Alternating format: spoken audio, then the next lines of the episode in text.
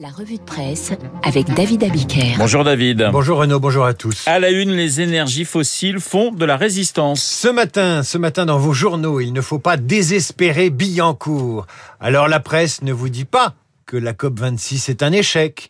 Seule Libération évoque la flop 26. Le Figaro et les échos se font pédagogues malgré tout. Ce que la COP 26 va changer, titre l'un et l'autre, tandis que le journal L'Alsace parle d'une COP pour rien. Comme rien n'est obligatoire, euh, pas grand-chose ne va changer. Aucun journal n'oublie d'évoquer, en revanche, les larmes d'Alok Sharma, le président de cette COP 26, au moment de rendre public l'accord sur le pacte de Glasgow. Le Britannique a été applaudi.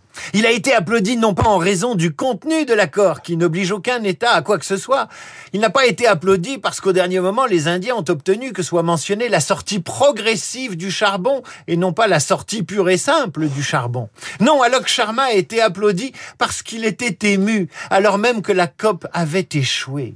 Comme Laurent Fabius lui-même ému aux larmes en 2015 à la sortie de la COP 21. Alok Sharma, nous dit le Figaro, la voix tremblante et les larmes aux yeux. Alok Sharma a dû stopper son discours, rattrapé par l'émotion et sous les applaudissements de la foule. La personne qui rit, c'est Luc Ferry. Hein. Ce n'est pas moi. Il a la responsabilité de son Voilà, ricanement. absolument.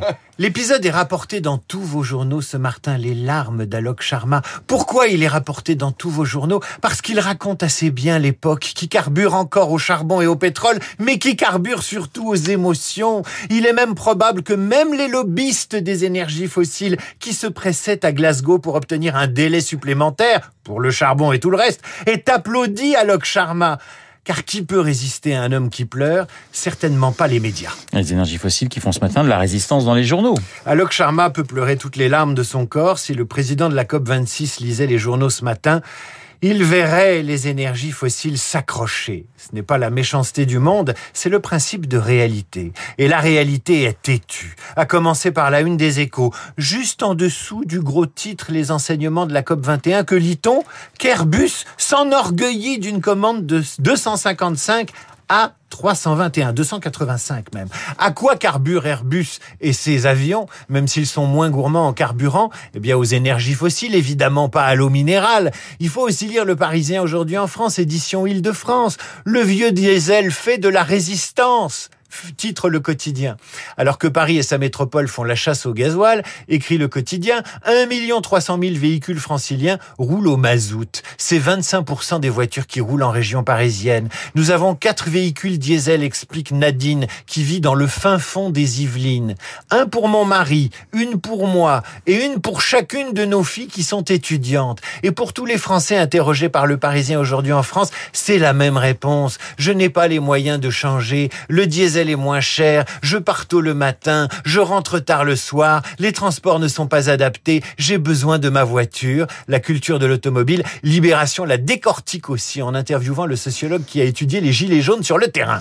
Et il publie Gilets jaunes, la révolte des budgets contraints. Pierre Blavier, il s'appelle ce sociologue. Ce qui fait la spécificité du mouvement Gilets jaunes, c'est sa culture automobile et mécanique, explique-t-il. D'où la surreprésentation des ouvriers euh, qui roulent, des routiers, des livreurs, des caristes, des mécanos installés sur les ronds-points il y a trois ans, spécialiste du barrage routier et mis dans la rue par la taxe carburant. Et là encore, le principe de réalité qui s'impose, explique le sociologue. L'État incite à devenir propriétaire de son pavillon et à utiliser la voiture pour se déplacer. Il y a une petite contradiction. Plus loin, Pierre Blavier explique que ça à l'automobile n'est pas qu'une question de carburant, c'est aussi la remise en question d'une culture partagée. Les trajets en voiture sont certes en partie subis, mais pour beaucoup, ils sont aussi une forme de repos une forme de repos, un moment à soi permettant d'écouter la radio. Pour tous ces gens, la parole des politiques est démonétisée, explique-t-il. C'est encore ça le principe de réalité, les larmes d'Alok Sharma, président de la COP26, qui s'oppose à la sueur de ce monde du travail,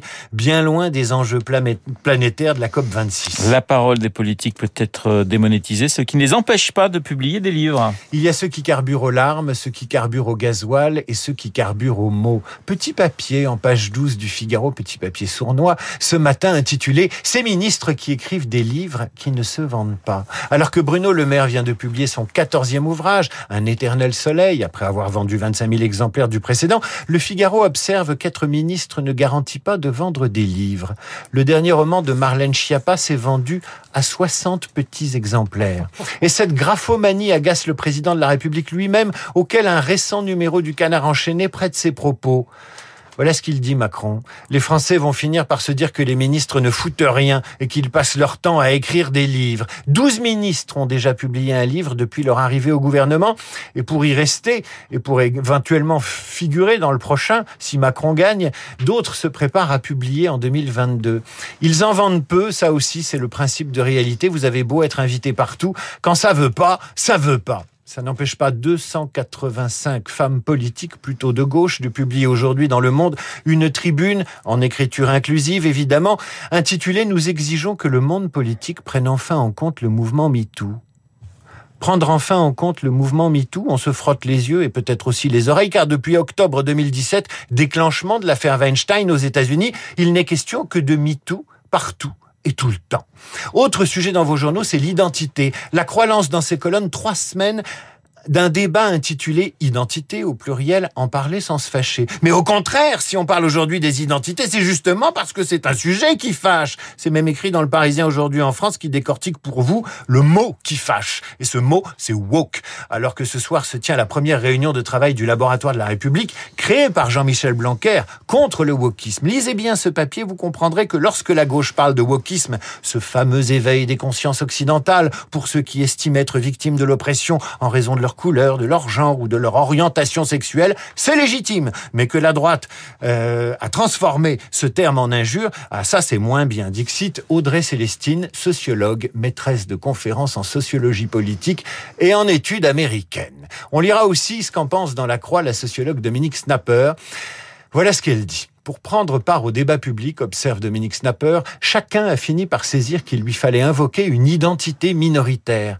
Alors, lorsqu'on n'en dispose pas immédiatement, on se doit d'en chercher une. On arrive à une multiplication sans fin des particularismes, notamment dans le domaine du genre, précisément avec l'émergence de minorités sexuelles qui ne parviennent même plus à avoir un combat solidaire. Les identités, bien sûr qu'il faut en parler. Et c'est justement parce que c'est un sujet qui fâche qu'il faut en parler. David Abika, la revue de presse était absent pendant une semaine, et ben il revient, il nous parle de quoi? Du wok. Ah, il y a des sujets comme ça chez David qui sont assez récurrents. Dans un instant, Luc Ferry, Esprit Libre, Luc Ferry qui est en, en pleine forme, je vous le